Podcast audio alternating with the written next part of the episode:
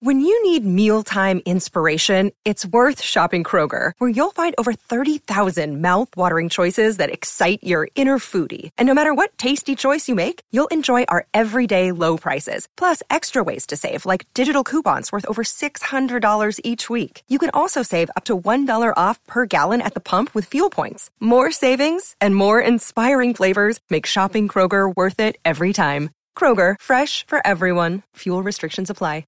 Another day is here, and you're ready for it. What to wear? Check. Breakfast, lunch, and dinner? Check. Planning for what's next and how to save for it? That's where Bank of America can help. For your financial to-dos, Bank of America has experts ready to help get you closer to your goals. Get started at one of our local financial centers or 24-7 in our mobile banking app. Find a location near you at bankofamerica.com slash talk to us. What would you like the power to do? Mobile banking requires downloading the app and is only available for select devices. Message and data rates may apply. Bank of America and a member FDIC. These two guys have Minnesota sports flowing in their veins. Mackey and Judd on Score North and ScoreNorth.com. I got a lot of hungry people in personnel, man. Those guys are always, it's, it's great. You know, it feels like, honestly, it feels like my old uh, trading days where you had, you know, you know how to you know i was you know i was responsible for taking the risk but you had people giving you ideas all the time right? You had a research and strategy group and you had you read third party services and you're just looking for ideas looking for ideas. Is ultimately my job and kevin's job and rob's job to sign off on that final idea but like we just love ideas we love information and that's what it is and these guys are probably blowing up my phone right now giving me great ideas and so we'll keep exploring those. Oh man people just you know not that we should be judging everything off twitter but people are mad, Judd, that we have uh, insinuated that maybe Kwesi is not operating alone here. That maybe there's been some influence from the front office and ownership group. I'm texting him right. Making. I'm texting up. him right now. There's still time to release a few guys, and I'm going to text them the names. Cut them all. I'm cut them all. Oh, amazing! I got right. ideas. This is uh, this is Mackey and Judd here, Daily Minnesota Sports Entertainment, and it is Reckless Speculation Thursday to all who celebrate. That means we bring in our friend Darren Doogie Wolfson from the Five Eyewitness News Sports Department, the Scoop Podcast, for inside information about your favorite Minnesota sports teams. What's going on, dudes? What's up, Phil? Hi, Judd. Hi, Declan. Happy Reckless Speculation Thursday. I don't think I need to necessarily recklessly speculate. That Kwesi Adofo-Mensah is all about collaboration. So, yes, on the influence from others yes on the influence from above. Yeah. So uh, here, let, us get into some meat and potatoes offensive line talk here because ultimately that's great. Za'Darius Smith, love it. Uh, I like I like getting I like getting you know fresher you know along these defensive positions. I, I like the Jordan Hicks move. I like the the Brandon Phillips move. I mean, I like these moves too. Can I pause though? Yeah. Your little whatever it'll end up being. Maybe it's a rant on on them needing to fix the offensive line, but on Za'Darius Smith, I agree. I like the signing, but like I need to see him in action a bit. Like back surgery, 29 years old. I don't care if you're 25, but back surgery, like I just I pause yeah. ever so slightly. Now, if he can play 16, 17 games, if Danielle Hunter can play 16, 17 games, yes, look out. The defense should be markedly better. The defense has been a train wreck for two consecutive years. But I'm just saying I need to see him in action before I go all in on like, you know, popping the champagne on Za'Darius Smith now being a Viking. Yeah. No, I think I think that's a fair assessment. And even if he does pan out, if he's healthy and everything is great and Danielle is healthy, you know, your defense should take a step forward. But the thing that has held the Vikings back offensively the most since they signed pocket passer, non-mobile Kirk Cousins is offensive line. And to this point, the starting offensive line from last year is pretty much. I mean, it's the. I mean, right now Garrett Bradbury is your center. Right guard is open for competition. Um, the news from this morning, and, and you've had this, you've been tracking this, but Ryan Bates, uh, Ryan Bates is the is the guard from Buffalo, 25 years old, that started the last five games for the Bills, did very well uh, for the Bills down the stretch in the playoffs too. And he, he so he visited the Vikings, vis, uh, visited the Patriots, the the Bears. He winds up signing an offer sheet with Chicago, and so now it's either going to be Chicago or the Bills can match. So take another one off the board if uh, if you're talking about upgrades to the offensive line, Dukes. Yes. So the Bills have five days to match. You said it as a restricted free agent. The Bills absolutely can match Chicago's offer. I'll be curious to see what the offer entails. No surprise, we've seen this oftentimes going back many, many years. The team that gets that last visit, so the visit order was Vikings, Patriots, Bears. He left Chicago yesterday. Oftentimes, that team that gets that last visit ends up winning the free agency battle. Yeah. I'm bearing the lead a little bit, though, for sake of our audience. The Vikings did make an offer. I at tweeted some people on Wednesday that the Vikings wanted him. I didn't need to be the 12th reporter this morning confirming what Brad Biggs of the Chicago Tribune put out there that the Bears had signed him to an offer sheet. But for sake of our conversation, I can tell you this scoop segment the Vikings wanted Ryan Bates. They made him a nice offer. I don't necessarily know if it was the same offer the Bears made. The Bears certainly have a little bit more financial flexibility than the Vikings, but make no mistake about this the Vikings made Bates an offer. They wanted him badly. Yeah. All right, so let's back up a bit. What's plan B now? Well, I mean, do they circle back on Billy Turner, the former Packer, Mounds View High School's own Shoreview native? He is still out there. Heck, he's in town right now if you wanted to have him visit. They did inquire early. I'll check and see if they circle back. The most popular question I've gotten on Twitter going back two weeks Will the Vikings make a move on J.C. Tretter? Yeah. Really good pass blocker, right? The Browns let him go. I'm not entirely sure why the Browns let him go, but the Browns let him go. Really good offensive lineman sitting out there right now. When I have something that I can definitively report, I will. Do I think, for sake of reckless speculation, do I think his name has come up at TCO Performance Center? 100%. Do I know how far that's gone? Not necessarily quite yet. So stay tuned on that front. Duke, So let me add one more thing on Yep, JC go. Tretter real quick here. So I think part of the issue with the Browns was you know the money and they and they were looking to make a move for a quarterback, obviously, but uh, he this is from an SI.com article. So even though he played in games, he was basically never healthy because of knee and ankle injuries. He would sit out practice on a regular basis. So do is it possible the Vikings and other teams are trying to figure out is his is his leg a ticking time bomb here? And you know, you get him in, and all of a sudden, you know, he goes from being 31 years old to being 50 years old overnight because of injury issues. Yes, makes sense. Thank you for the background. I apologize for not having done a deep dive. Thank you for having done that deep dive. So, yes, the way you lay that out, Kwesi Adofo-Mensah with the Browns connection with Tretter certainly has enough of a book on Tretter. So, yes, so it's entirely possible their conversations internally have not extended externally conversations with Tretter's representation because of that very reason. So, dudes, let's talk about what uh, the um, the Kwesi quote off the top of the, this show, in which he talks about you know my scouts and my personnel department, and you used the, the word correctly because it was used a bunch by the Wilfs as well. Collaboration.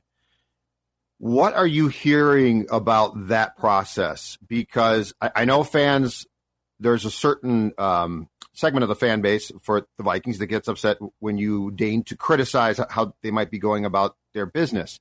That being said, um, I found Kwesi's press conference interesting in some of his read between the lines references as to how much control he has of things and how, how much um, the Wilfs, especially, are probably involved in saying we still really want to win in 2022 behind the scenes, are you hearing much about how this is playing out? Because it does seem a competitive rebuild is almost contradictory in in my opinion in mm-hmm. some ways, especially when you're where the Vikings are at. I'd be curious to know if there's any internal steam from your side on what the real feeling about this is.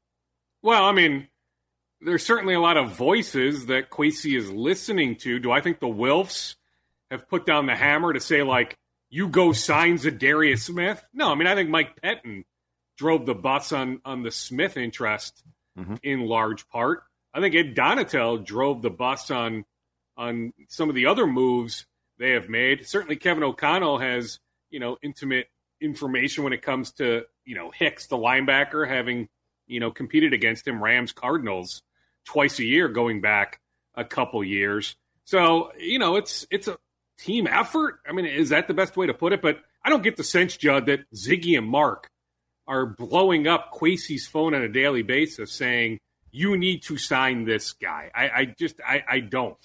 Do I think they, you know, put it out there that the plan was to be, you know, as competitive as possible here in 2022, that they feel like they can make a serious run come January of 2023? Yes, I do think that. Do I think that had something to do with Ryan Poles landing in Chicago, not here as general manager? Yes, I do, after we've seen what Chicago has done this offseason, pretty much blowing things up, hitting the reset button. But no, I just I don't think there's any sort of edict from above where Ziggy and Mark Judd are saying you need to go chase this guy and only this guy and go get that guy no matter what. I feel like the Vikings have always been in a competitive rebuild for like I mean for sure for the last three seasons. You know how is and, and I'm actually pleasantly surprised that Kwesi characterized it that way. You know he I mean he's being honest.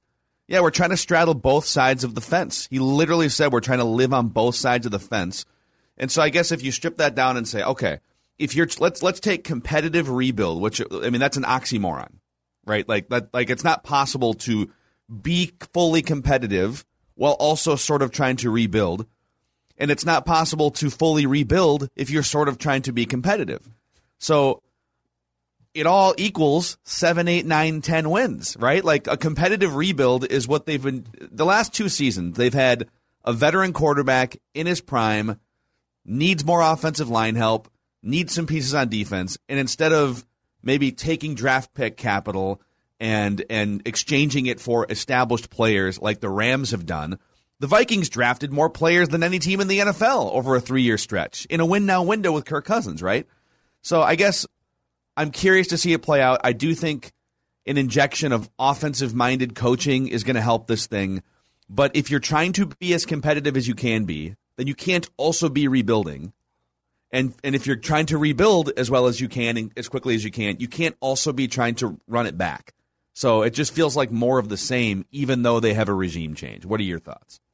They've been stuck in middle purgatory for a really long time. Yeah. This roster with some more moves to come.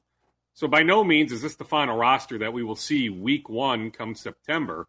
More changes are coming, including bringing in, you know, some draft picks. But I'm talking some other moves as well. But for the most part, like the core is in place. Like I think they can improve. Like I think they can get to nine, maybe even ten wins. Heck, maybe even eleven. But Phil, you've talked about this plenty. The ultimate goal is to hoist that Lombardi trophy in early February. Is this the core that is going to get you there? Like, I just, I pause mightily on that. The narrative that is being spun, not necessarily verbally, but reading between the lines, is this was in large part Mike Zimmer's fault. And Mike Zimmer deserves all sorts of blame for the hmm. failures of the last two years in particular, but if you want to go back, missing playoffs three of the last four. Wouldn't you love to hear his side of this at some point? Well, he's been pretty quiet. I'm glad you bring that up. And this probably won't surprise you, the audience, but like he's battling some stuff. Like there's, you know, like I haven't had direct contact with Mike, so this is a little bit secondhandish, but like him not landing anywhere, him sitting on the couch right now, like now he's got those grandbabies that certainly help keep him sane, at least somewhat. But like Mike is pretty beaten up. He yeah. just is. Like, and I don't, you know, I don't without uh, direct correspondence. Like, I don't want to use the word depression, but I'm just saying, like, I know from people that are friends with him, like, he's just he's not in a great spot right now. Oh, it's yeah. too bad. Yeah, I, and, and I think we refresh. Yeah, yeah, and I think too, in, in his defense a bit, as well. I mean, the disappointment of 2021, especially, I'm sure was huge because there were, to, to go back a, a, year now, there were expectations that I think were pretty big. And, you know, from the first day of training camp, it didn't work, which is too bad. But I get that. Hey, on Za'Darius Smith, Doogie, uh, the one thing that I find, uh, to go back to your point too, which I think is dead on accurate, if he could play, awesome. But he's coming off a back problem. He's around 30. That's that certainly can't be dismissed as oh you're being negative. Um, have we seen any indication on the guarantees? Because I have not seen that yet. And ordinarily, if they're good, the agent gets that out immediately because the contract is, itself doesn't mean much. Um, I feel like the I feel like we're going to find out the guarantees aren't as much as we probably expected because if they were, somebody from the Zedarius, I keep saying Zedarius, Zedarius camp. I don't know why. I've got it backwards. These Zedarius camp would have leaked those fairly quickly. You got it. I tried a bunch. Certainly got the confirmation it was a done deal, but tried to chase down what these incentives are. You know, you can earn an additional $5 million in incentives. Was curious what the 2022 cap number is. Sure. Lots of silence. Now, the contract will have to be filed with the league at some point, either later today or tomorrow. So we will have that specific information very, very soon. Mm-hmm. But yes, there is something to be said that the only numbers we saw out there the other day on Tuesday, three years, 42 million, worth up to 47 million. Yeah. Let's be frank. There's a very, very, very, very, very good chance he is not touching $47 million. Yeah. Right. Yeah, that'll be interesting to to see how this plays out. I mean, I guess where I'm at with this is you've already gone this far down the line, right? You've already you've already you've extended and restructured players who are past the age of 30 for the purposes of keeping the band together. You've added Zedarius Smith and, and taking on you're taking on some level of risk with that contract. Keep going. Like like like JC Tretter's knees, if he wants to keep playing football, aren't the like that's not the risk that I would draw the line at at this point. You know, you might I mean, you're you're already taking on a lot of risk. You might as well keep going at this point and and and commit full on and see what you can do. I mean, what what are the other ways by which they can drastically improve the offensive line? I guess you could make a case for drafting Tyler Linderbaum Maybe he's ready to step in as a rookie at center if they go in that direction. But then You'd how have are to pick you? him at twelve. I mean, he's not going to be there in the exactly. second round. And then and then who are you drafting at cornerback now? Are you going into the second round? So you know, I think they have they have to address cornerback and and middle of the offensive line in some capacity with another splash free agent signing or trade because you're not going to be able to fix all these things in the draft. So that's what I'm curious to see play out here over the next two to three weeks with this second wave of free agency you call it the second wave, but there are still first wave type free agents out there. There were third slash fourth wave free agents that came off the board quickly. Think about the tight end the Vikings signed. Like that's not a guy that typically signs three days into free agency. So free agency to me has been interesting, but mm-hmm. there are still plenty of guys out there. There are guys that Ed Donatell knows well at the cornerback position, Fuller, Callahan. Yeah, and there are still a number of offensive linemen. I don't have the full list, but you know, we touched on Tretter, we touched on Turner. So there still is an opportunity to add a guy or two. I need to look at the latest cap projections, where they're at in terms of space. Pre Zedarius Smith, after the Adam Thielen reworking of his deal, they were sitting at approximately $7 million of space. But then they turned the Danielle Hunter roster bonus into a signing bonus. So they end up creating that much more space. But now we need to see what the Zedarius Smith contract is. So I'll be curious to see how much cap space they have remaining after we see the Zedarius Smith numbers. Mm-hmm. Mm-hmm. Let me add one more thing on the Vikings.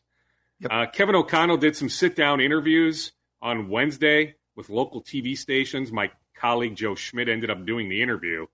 Kevin was trying to spin it that he loves the depth of this roster. Now, was that just coach speak, he certainly has watched a lot of video since he's been hired. But remember what Mike Zimmer told us in early September, pre week one against Cincinnati, that he only trusted 25 to 26 players on the 53 man roster. Yet so it's, again, it's, it's more. It's more. There's all sorts of depth. Yeah, I mean it's more. It, so that even that comment, that comment is not meant to be a shot across the bow at Mike Zimmer. Like it, he's no, just, I don't he's even just talking Kevin about knew. Yeah, I don't but, think Kevin even knew that Mike had made that comment. But if Mike, but Mike viewed that roster, which is it's ninety percent the same roster, right? I mean, it's eighty to ninety percent the same roster, and Mike viewed it as being completely unusable past the twenty fifth player to the point where he wasn't playing any draft picks basically last year, right? And so the new coach comes in and says, I love the depth of this roster. We can coach this thing up, right? So I mean, this is all headed toward either the Vikings are right, and Mike Zimmer was an absolute cancer and anchor for this team the last two years. Which, by the way, like four years ago, he was part of the a big part of the reason why they overachieved and went to the NFC Championship game. And by the way, four years ago, he predicted his downfall, right at the combine, right? Yeah. March of Tied it to a- 2018, or I guess it would have been February of 2018, whatever, late February, early March. Yeah. He predicted that if they sign a quarterback, it was going to be doom and gloom. Exactly it just, right. it, it just like one more. Sorry, I'm just like I'm I'm going apoplectic here. Mike Zimmer is probably the third best coach in Vikings history. You got you got Bud Grant, Dennis Green, and I think Mike Zimmer is probably the third best coach in Vikings history. He's I agree. fif- Fifteen games, sixteen games over five hundred. Who else hundred. would you make a case for? Um, Jerry Burns, I guess, would be the only other. Which is fine, but yeah, I mean, I think it's like almost an ink, right? Like Mike Yeah. Zimmer, definitively the number three coach in Vikings history. And and up until a couple years ago, almost everyone, every Vikings fan would have said, "Yeah, I mean, yeah, he's probably a top ten coach in the NFL. Like people loved Mike Zimmer, Zim, right?" And now it feels like the entire organization and a lot of fan stances. And I listen, he deserved to be fired. I'm not I'm not disputing that. But we've gone so far in this direction of he was the thing holding everything back to the point where we're just going to run it all back and and we're to and we're to trash him on the way out, right? Like, really? I'm just like this doesn't sit well with me, I guess. Now they're You're- not necessarily like spewing all sorts of negativity. It's it's more you know implied, insinuated. But yeah, like, and do I think they're going to be better this year? I do. I think now that we see what the core is in large part going to be, I think they are going to be better. This based on on some health luck as well. But like, do I think they will win more than seven games? I do. Like, do I think it's realistic they get to 10? I do. Do I see a realistic path to them winning the NFC, especially now with Tom Brady back in the conference? Phil, that's where I struggle. All right, let's be upfront here. We you we all have to be, and if you're a Vikings fan, you are going to be hoping the same thing. Kevin O'Connell has been lying a lot. That's your, that is your hope, because when you get up to a microphone and say Garrett Bradbury, I, I think Garrett Bradbury is real. Oh no, you, Kevin, you can't change him. You can't make him grow.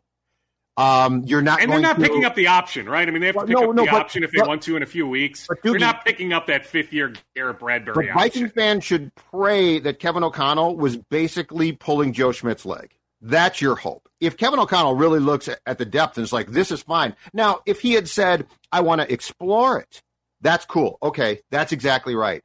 But this pie in the sky positivity stuff that they're trying to espouse, it's got it's got a point where you hope it's nothing more than them just saying that. Well, it's also putting Kevin O'Connell in a really tough spot. I think when he got hired, it was it was uh, it was all right. This is this has potential to be great.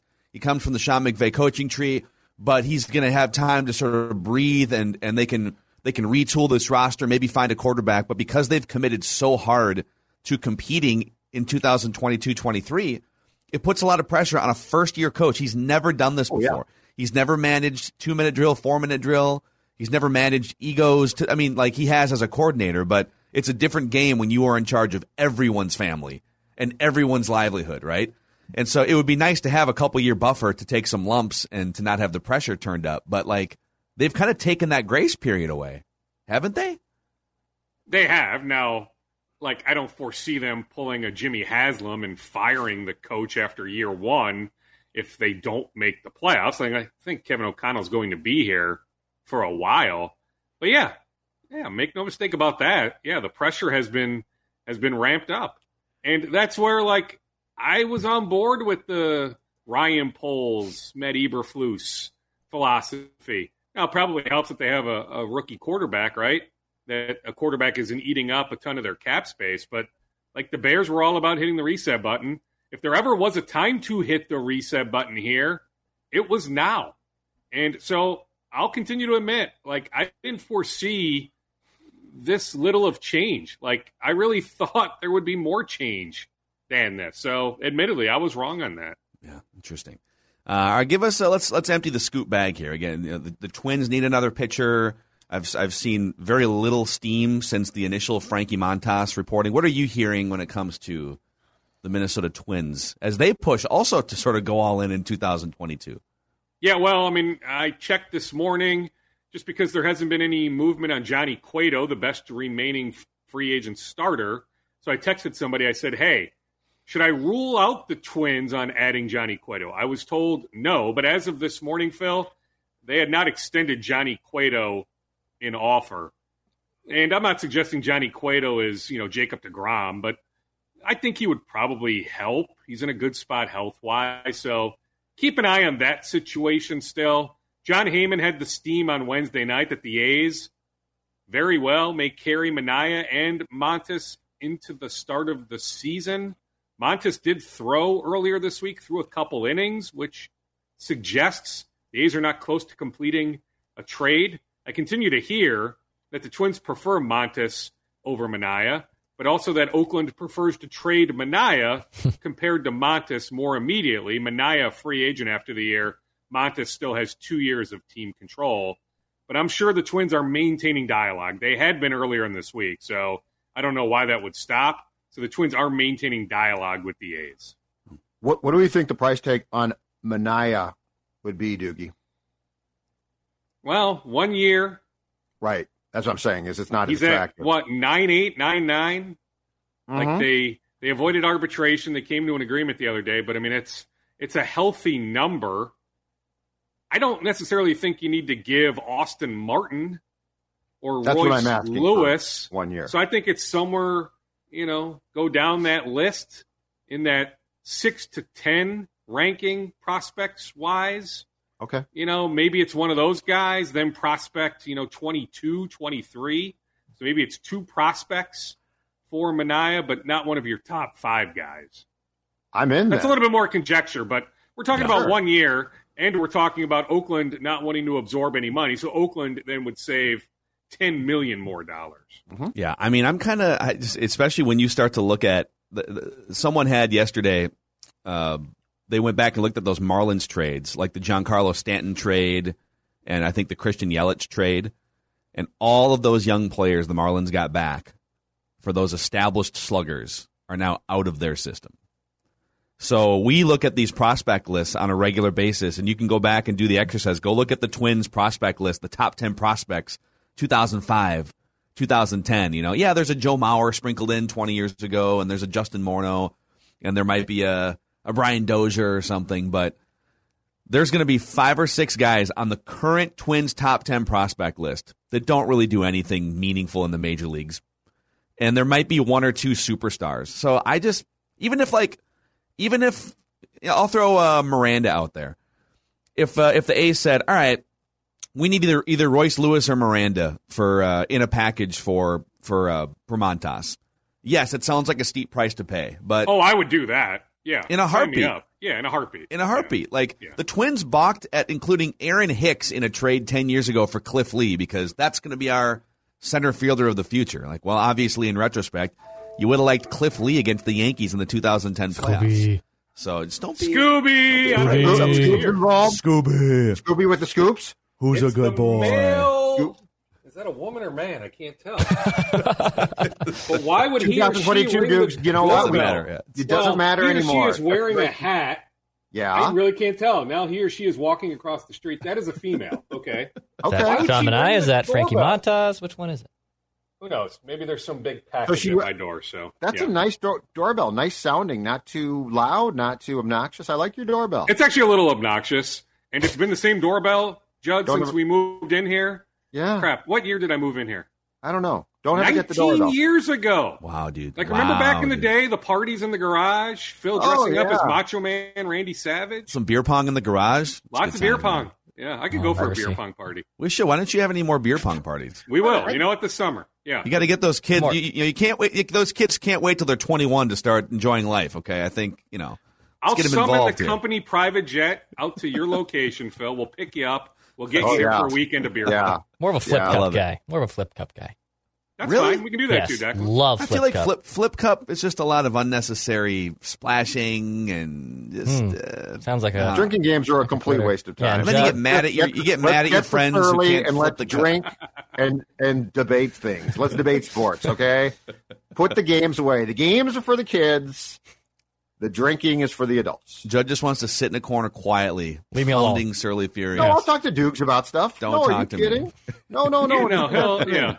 Yeah, he'll interact a little bit, but yeah, you will be Yeah. slamming Surly Furiouses, no Yeah. doubt about that. You want some more straight. scoops? Yeah, yeah. I checked again this morning because, like, to me, the Wolves remain on a crash course playing the Memphis Grizzlies, which is my wish, my hope, for my own selfish reasons, Yeah.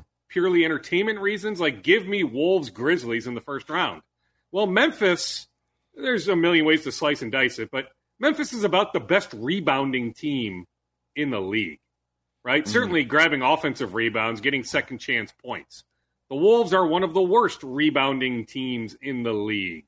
Why not bring somebody in that can play six to eight minutes a night? You have that open roster spot. Why not go sign Willie Cauley-Stein? Why not go sign Greg Monroe? Not even necessarily right this second for the rest of the season.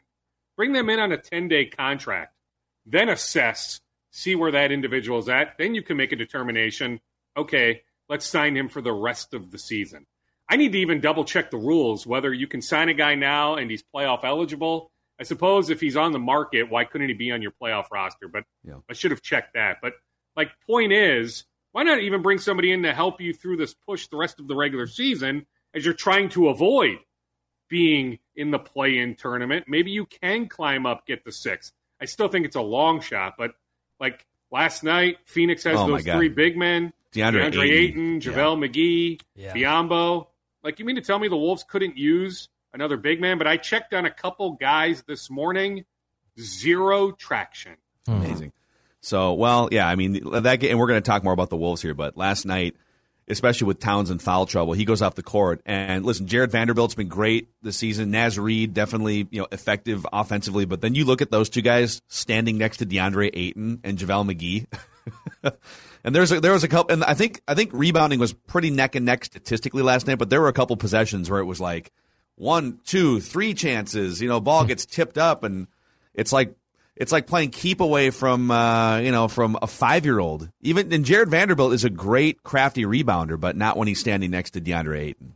Correct. And yeah, I mean, I think the rebounding numbers were pretty neck and neck, but I'm just, I'm specifically talking about a potential matchup with Memphis, thinking about some of the Memphis Yep. games this year. They can use rebounding help. Last night was also a reminder like Phoenix is my pick to win it all. I know there's a lot of Brooklyn steam, especially with the news coming out of New York City today that Kyrie Irving can now play in home games. That even though Brooklyn looks like it'll be a seven or an eight seed, that they can get through and make a run in the Eastern Conference. Other people are saying, hey, you know, until somebody dethrones Milwaukee, Milwaukee's my team. You know, there's, you know, a little bit, maybe a little bit of Philadelphia steam as well, but like Phoenix is my pick to win it all. Watching Phoenix last night was another reminder down Cam Johnson, down Chris Paul, just how bleeping good How about that? they The- are, the- and the how Suns good a and- coach what- Monty Williams is. You watched the Suns in the fourth quarter last night. They were without a Hall of Famer, and they still look like that. It's just ridiculous. Booker, And the guy's still playing at a Hall of Fame level. I mean, Chris Yeah. Paul is on the verge of coming back. He's had a wonderful year. Even though he's up there in age, Chris Paul is still a phenomenal player. So, yes, give me Phoenix to win the championship. So, no harm in the Wolves losing last night. Just unfortunate when you're up 13 at the half, then to be outscored by 22 points in the second half, lose by nine.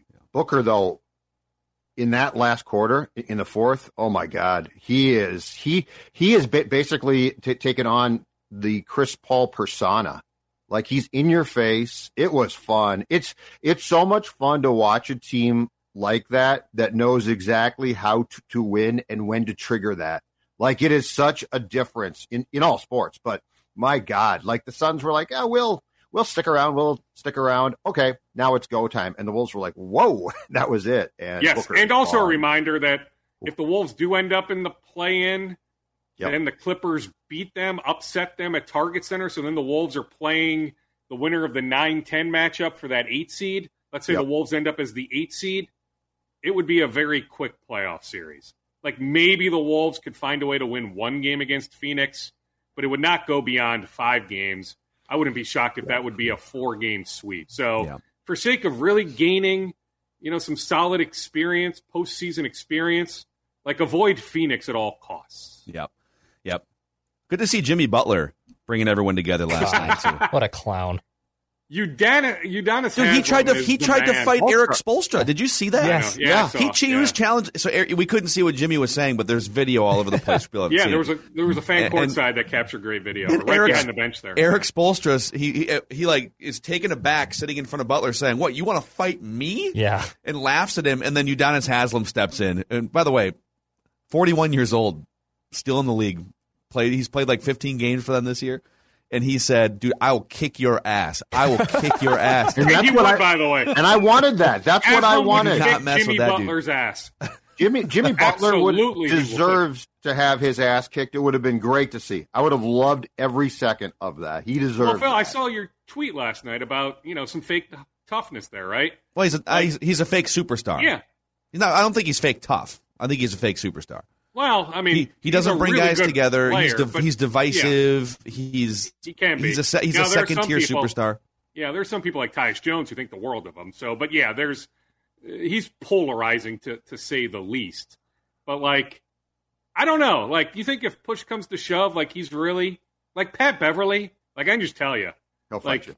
He'll- Gary Trent Senior reminded me a few weeks ago when I was at Gary's house that that how about that for a name drop that Yeah. that Bev grew up on the south side of Chicago. Like, there's toughness there. You don't want to mess with Patrick Beverley. Yeah. That is that is authentic. That is genuine. Yeah, he'll kill you. I'm not convinced if push comes to shove that, that Jimmy's really going to engage. Oh, see, I thought you were going to go the other way. I thought you were going to say that my, that my radar's off there. I I agree no, with no, you. no, no. I think your radar is spot on, but I'm just telling you, like I've seen some people over the years suggest a, a fake toughness about Patrick Dude, Beverley. Jimmy, No, no, no. Jimmy Jimmy flies That's private and takes wine baths. Okay, he's flying private and taking wine baths. He's not fighting anyone. Come on, it's ridiculous. and make I a lot would've- of coffee. I would have loved to see him get his ass kicked in front of the fans during a timeout. It would have been Joe would pay fantastic. pay per view to see that easily. That's what I always said. I know. Cat, Punch him. the day of the practice, I would have kicked his ass. I would have, I would have fought him, and I would have laid him out. It would have Cat made at a the time huge was too nice. Yeah, Some but that I don't Bev need that. toughness, no. But don't you have a- rubbing off on Cat, which is But a breaking point. I want breaking points. I want Yeah, a I point mean, but where you Judd just lose Cat was Cat was like 22 years old. He was not in a position to. He I just wasn't agree. there confidence wise. He wasn't I- there. Well, yeah, I think Cat. I think. Cat. I, if it was a, I, I mean, not the Cat's like the toughest dude, but you know, I think if if that happened now, with the with the confidence that Cat has gained in part because of Patrick Beverley, Yep. I think Cat checks Jimmy Butler at practice. Yep. But I don't think that was in a place to laid him happen three years ago. Lost Okay, in this all right, conversation. all right, tough guy. I would have laid him out. All right, tough yeah, guy. is How's Golden that State side? won that game last night? So I'm just looking at the standings. It's still two. Memphis two in front of Golden State. Still no Steph Curry. So I still think the Grizzlies end up as the two seed. The Warriors end up, well, they're three up on Utah. So I think Golden State is going to end up as the three seed. Yeah. So I'm telling you, I think it's trending toward Wolves Grizzlies first round of the playoffs because I do think the Wolves will beat the Clippers in that seven eight game. Yep. Nice. All right, Doogie. Great stuff, as always. Five Eyewitness News, the Scoop Go podcast. collaborate. Go No Go collaboration. to your work and collaborate with Joe Schmit, James, the entire crew there. Okay. No, no, I'm going to grab the package, and I got to Yep. run to Costco. So I'll be doing that by myself. All right, so it's a dictatorship. Yeah. It's a dictatorship. Thanks, Mike. Well, Godspeed, yeah, dudes. it is. Bye, Mike. All right, see Yeah. you, Doogie. See you All right, later. enjoy the rest of your reckless speculation Thursday. See you, boys. Yep, that uh, that scoop session presented by our friends at Federated Mutual Insurance Company. It's like having a great offensive line for your business. They're all about risk management, protection, and helping you maximize the success of your business. They specialize in various fields and industries. You can find a list of those at federatedinsurance.com. And remember, at Federated, it's our business to protect yours. All right, you guys want to dive more into this Timberwolves game Let's do it. from Oh, last absol- night? Absolutely. All right. So, um, and Dex, if you have a clip here, Yeah. feel free to fire away. Yeah, we got Let's a little uh, we got a little Finchy clip uh, after the Finchy. after the loss of the Suns. you know, I thought we for for a large part of the game we played well. We did a lot of things we talked about, but um, you know, we got to learn to play all the way through against these types of teams. Chris, is what Phoenix was able to do in the fourth quarter. Does that really kind of show just where they're at in terms of a team that really knows how to win? For sure, yeah, exactly. They they made a lot of shots. They made you know a couple big ones when they needed them. Um, like the Shamet pin down three was a big one for sure. I kind of gave them just enough breathing space. Um, then we let our head get down, and and our shot selection wasn't good. You know, so We had like seven or eight technical fouls in that game. You know, I think before we get into this Wolves conversation, everyone just needs to chill out. Mm-hmm. You know, a little pair, Mm. pair of chill boys Mm. might calm everyone down here. Let's stop chirping at the refs, stop chirping at each other. Chill boys, the most comfortable underwear you're going to find on the planet. They're Minnesota based, but you can find them online, chillboys.com. Bamboo fabric is going to be your friend going forward. This is the official underwear of Mackey and Judd and Purple Daily. Chillboys.com. This will will be the first time in my life that I actually dabble in wearing the long johns in the spring and maybe in some days in summer, boys. Are you going to go long johns under the basketball shorts and go uh, go hoist Yeah. some hoist some threes Yes. at the? And you know what? I don't care if if Dawn hates it. I don't care who hates it. The comfort is so, and, and because it's chill, boys, it doesn't make you doesn't make you all bunched up and hot and sweaty. Huh? right. right. Chillboys.com. So let's just get into this. Yeah, I, I hate to do this. Judd, you were there last night, soaking in what was an Oh. amazing atmosphere at Target Center. Just great. And so we can we can sprinkle that in here too. But um, because the Timberwolves are out there learning and gaining valuable experience, I, I hate to come down on them. You know, Mhm. this is I think this is all great. Like it sucks these two losses as you're you're a Wolves fan. It just kind of stings. You felt like you had that game last night. You were up 15 points. You were leading going into the fourth quarter. But uh, I feel like the Timberwolves have graduated. This is the first time I think we've ever done this with the Timberwolves. Now on Mackey and Judd, This chart makes it as clear as I can to you. the pie chart of blame. You want to blame somebody? Got a pie chart of blame if you guys want. it. All right. Yeah, let's go. And again, like this is all part of the experience. This is all Right. part of the levels Yeah. that you need to graduate from in the NBA. And I hate to have to come down and you know bonk them on the head with this pie chart of blame, but we do this for the Vikings after every game. Like you, you got to graduate to a certain point before we hit you with the pie chart The of blame. Wild might start. we did it for the Wild. be- No- oh, that's right. We I, did. I did See? one for the Wild two weeks ago, and they were losing Everybody every gets damn involved. game. Yeah, everyone gets one. Spread it around. Everybody gets Spread one. on the pie chart love. So okay, before we get into this pie chart of blame, what how would you characterize that atmosphere last night? Oh, Inside it was, ab- arena. it was absolutely fantastic. It, it proves again that this is, if you give the people in this town a competitive product, it is very much a basketball town. And that's true if the Gophers are good, it's true if the, the Wolves are, are good. Uh, that building, at least the lower bowl, was filled, I think, during warm ups, basically. Wow. The atmosphere felt like as close to a, a playoff type atmosphere as you could possibly get. And I got a tweet from a guy who said, This sort of feels like 2003 4. And I don't disagree. And here, here's why. The Thibs year was fun. Like that team was pretty good and that was fun. But there was always sort of a disconnect, it felt like, between the fans and players that didn't really connect it. Um, I think the fan base likes this team, like really likes this entire team. And I think the players feed off that. And so it really felt more to me like the early 2000s where there's a where there's a shared feeling um, which I don't think in the Butler year you got. It was seriously fantastic, intense, loved it. Yeah, I mean Jimmy and Jimmy showing again as we talked about with with Doogie. How many teams now? This is the fourth team where he's had some sort of implosion or took major blow up or something, and this happened on the sideline last night with Udonis Haslem and Erik Spoelstra, who's one of the best coaches of the last twenty five years in the NBA. Yeah, and you're like challenging him to a fight. All right, dude. Yeah. Yep. So I barely even count that season from four years ago. I, I almost it's like I almost isolate it. Like it was just it was a weird one year aberration in Timberwolves history. And there were fun games. That- That Denver game was a lot of fun, but but yeah, I never felt the connection that you now feel between this team and the fan base, and especially in basketball. I think there's something to be said for that. Absolutely. Yep. So I have five pieces of pie to dish out here. Wow. Chef Mackey. Timberwolves pie chart of blame. Chef Yep. Mackey. Coming in. All right, Little ratatouille. let's hear it. But half of the pie, fifty percent of the pie, just to be clear, is going to this. For I'm going to start at the top here. The Timberwolves' general lack of experience in big boy games. You can't. You can't just get this experience by watching Thursday night matchups on TNT or watching the playoffs from your couch. Like you're going to have to go on the road against Dallas. You're going to have to play Phoenix. You're know the best team in the NBA. The Suns, and we talked we we talked about this when the Suns came back and beat the Wolves the first time they played at home back in December or whatever it was. Mm-hmm. That when it comes down to the final ten minutes, the final five minutes, it's a close game. The Suns know exactly who they are.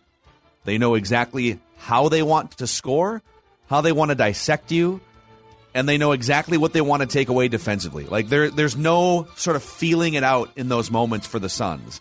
They're very meticulous, they're surgical, they get wide open shots, they scheme wide open baskets, and Devin Booker is a is a freaking assassin. Like that guy that guy is cold blooded. Uh, and I, I think at some point he's he's like 25 years old. I think at some point he's going to be regarded as one of the three or four best players in the NBA. And the Wolves are still trying to figure it out. Like they're just they get into moments and they're not quite sure. Okay, is are we supposed to get it to Cat? Which the answer should generally be yes. Which they which they struggled to do last night when Cat Yeah. was playing. and he and and we'll get to he'll get a chunk of pie here in a second too. But uh, but then it's like okay, is is D'Lo going to be taking shots here? And D'Lo settled for some long twos that are just sort of uncharacteristic in those moments. So He had a bad they just it felt like they didn't they didn't know what to go to to crack the Suns defense, which is hard because the Suns are the best team in the NBA. So they almost have to go through these lumps in big boy games to figure out who they are against the best teams in the NBA. Unfortunately. And I, and I think part of an important uh, part of the maturation progress here for this team is the fact that they also need to, because l- last night was indicative, I, I think, of how the playoffs are going to be. And when the games become chaotic, the Wolves need to be able to slow themselves and the game down. And right now, their their star players get eaten up by that. Like they get they get drawn in, and it's fine to be intense. That's fun, um, but you can't allow it to impact your ultimate goal. And a guy like Towns still very much, and probably Ant too. Um, they struggle to slow the game down and, and say, okay, the officials are terrible, which is fine that's going to happen. Um, the Suns are are mentally stronger right now, which they certainly probably are. How do we slow this game down? And that's a step that's going to come with time and playing in big games. But you could feel that game start to in the second half last night accelerate, and the Wolves were like into it, but they didn't know how to sort of stop it. And the chaos seemed to consume them at some points. Yep, no, it's it's true. I mean, it just it felt like the video game was too fast. Like that's that's what it felt Mhm. like in the second half. Uh, Mhm. all right, slice of pie number two, 35 percent. So now we're up to eighty five percent of the pie with these first two slices. Karl-Anthony Towns foul trouble. It's not just a last night problem. Cat has the third most fouls of any player in the NBA this season. He averages a full foul more per game than DeAndre Ayton does. And last night, it affected them greatly. I mean, that game was the Wolves for the taking after three quarters, and then Cat, boom, picks up a fifth foul. And I thought the flagrant was a ridiculously bad call. The ref, they didn't lose because of the refs, but there were a couple momentum changing things that happened in that game, including the flagrant that was called on Karl-Anthony Towns. I mean, come on, guys. what are we doing here? Uh, but still, because Cat picked up a foul, like it was a foul, it shouldn't have been a flagrant. He has to sit, so he winds up playing 30 minutes last night on a night where they probably needed him closer to 40 minutes. So they were missing Cat for seven or eight, maybe 10 minutes uh, of game time. Meanwhile, DeAndre Ayton's out there for whatever it was, 35, 38 minutes, just dumping on everybody because the Wolves don't have enough size when Cat's out to match up with him. Right. So the playoffs are going to be more physical. They're going to be chippier. They're going to be more emotional. Right. And ultimately, in the end, I didn't like the flagrant, but Cat, in an emotional, chippy, physical playoff like game, winds up with five fouls, sitting on the bench for 10 minutes when he shouldn't have, a technical foul, and a flagrant, which was BS. But still, it's like, you gotta. You gotta pump the brakes on this stuff. You gotta stay out there and stay calm. Ayton was called for one foul in the entire game. It was unbelievable. I have no idea how, but one. It was uh, the the thing with Cat as well, though, is when so he he was in the first quarter last night, four seven from the field, five boards, ten points. He scored five points the rest of that game, and had six more shots. When he is playing, and I, look, I get it. Guys like Prince, Noel, like they've got guys that come off the bench and play well. But the fact is this if you are going to have any chance in a playoff series, ball has to go through Cat Moore. Like when he's out there, it has to touch his hands. And and because he's cat, he sort of defers at times. Like he doesn't say like he's gotten more aggressive towards opponents, which is great. But I don't see the give me the ball look.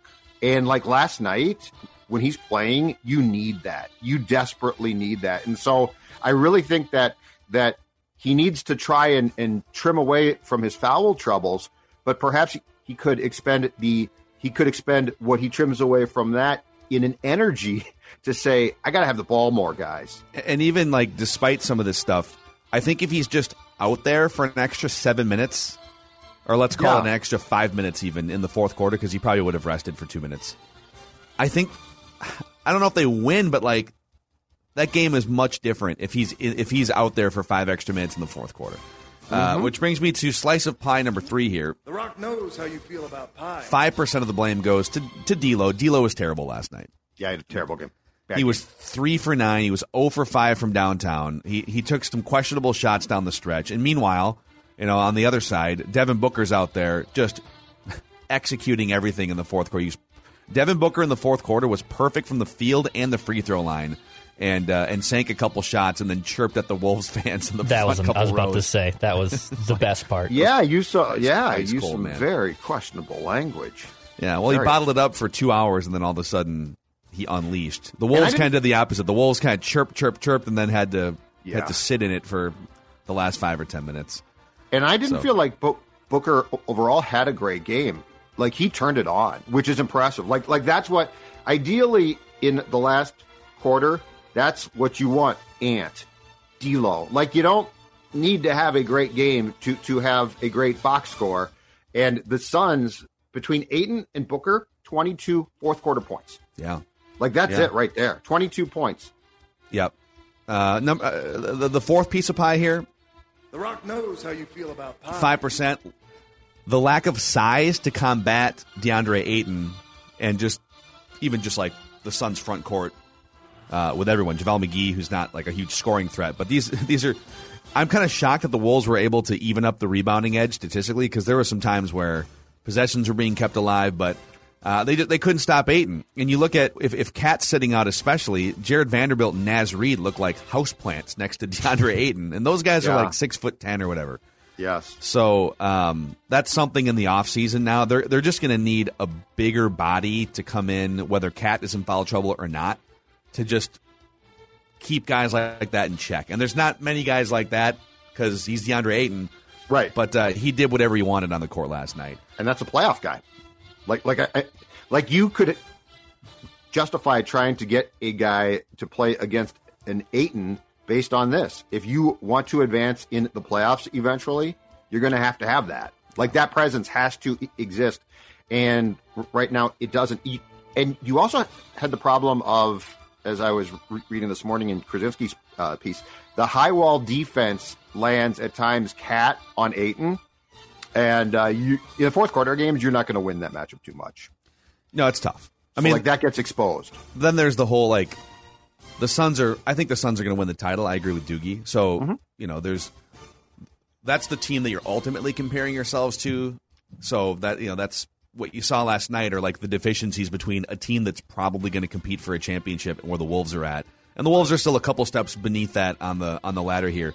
But um, this next one should be the easiest one to correct. My fifth and final slice of pie The Rock knows how you feel about pie. goes to Anthony Edwards, specifically converting at the rim. So I went and found. You watch these games and you're like, God, he's like Finch kind of a talked about this. spaz at the rim. Yeah, Finch. You know, how does he night. miss shots at the? This dude Yeah. is like an athletic house, and he he can get to the rim whenever and however he wants. But then it's like a spaz fest when he's up there, right? He, he can't play through contact. So I looked this up. Anthony Edwards missed four more shots inside the restricted area last night. He was he uh, I think he was like two for six inside the restricted area, and he ranks 150th in the NBA in point blank inside three feet field goal percentage.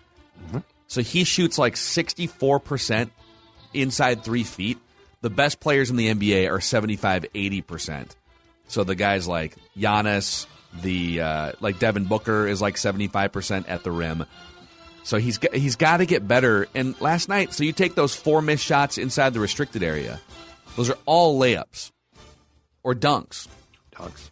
I mean, that's eight extra points and maybe a couple and ones if you convert, right?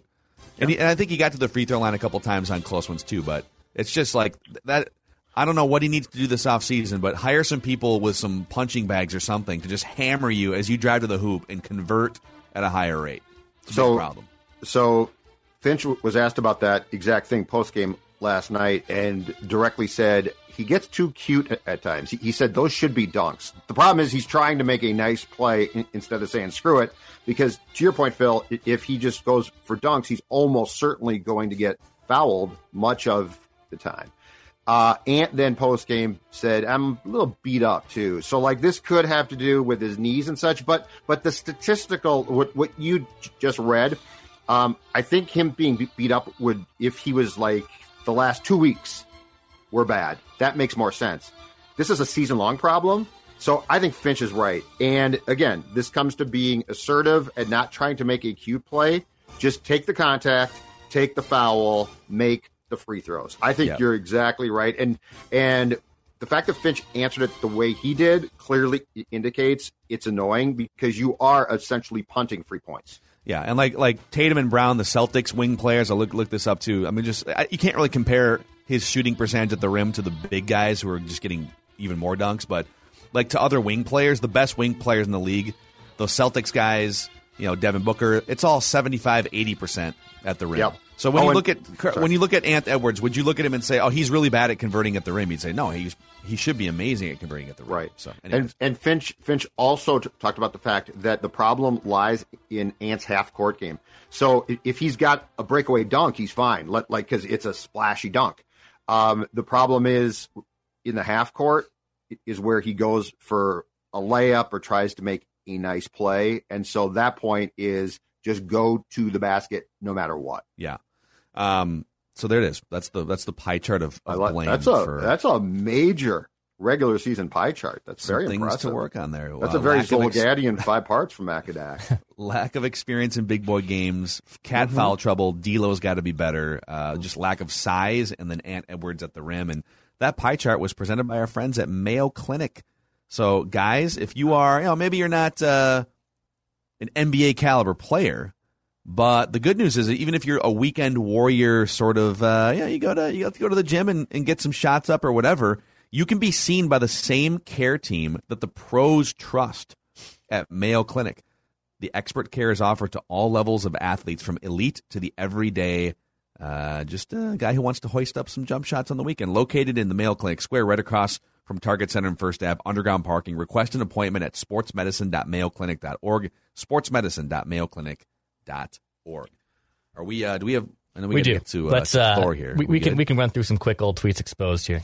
Just a quick addition. Oh, oh, oh, goody. Oh goody, Judd and I are in oh, lockstep, and I, and Phil's isn't necessarily crazy damning. I just think it's worth bringing up as we close the show. So let's start. I'm actually I'm going to self-report to start here because it ties in good with Judd's tweet as well.